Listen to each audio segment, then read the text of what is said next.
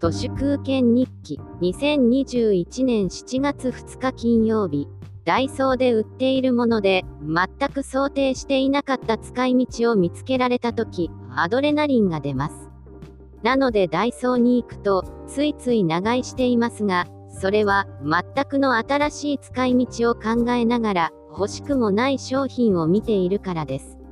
両面テープで透明なものは売ってないのですがポスターを貼る両面粘着の透明シールはあります。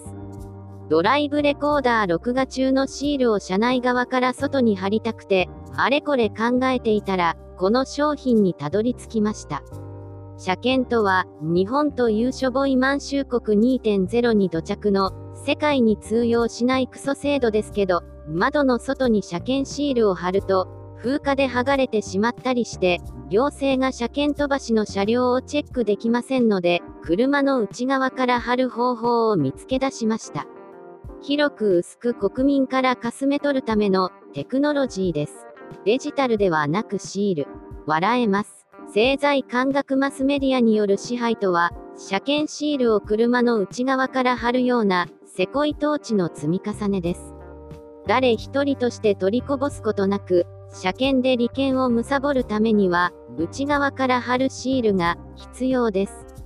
私はその技術をドラレコ警報シールに応用しました。みんな普通は猫の室内トイレに使っている何も印刷されていない新聞紙を私は決めたテーマの全てを書くための広大なメモ用紙として使います。大前健一がコンサルするときに大きな方眼ノートを広げてクライアントと話をするらしいのですが、考えるための広げる紙の大きさでは、大前研一に負けていません。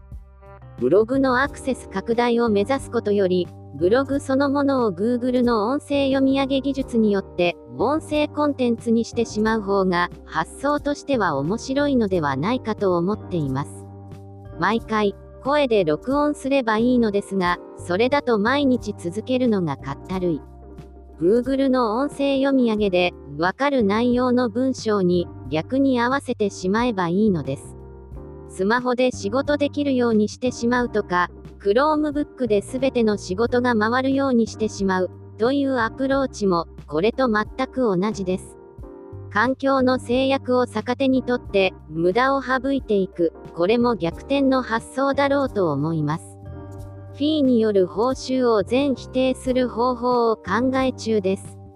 私がコンサルできることなんて、そもそも価値なんてありません。無料にして、あるいは劇的に利益を下げて、稼ぎ方の方法を根底から変えてしまいたい、そんなことばかり考えています。会社辞めてもとりあえず、なんとか、飯は食えています。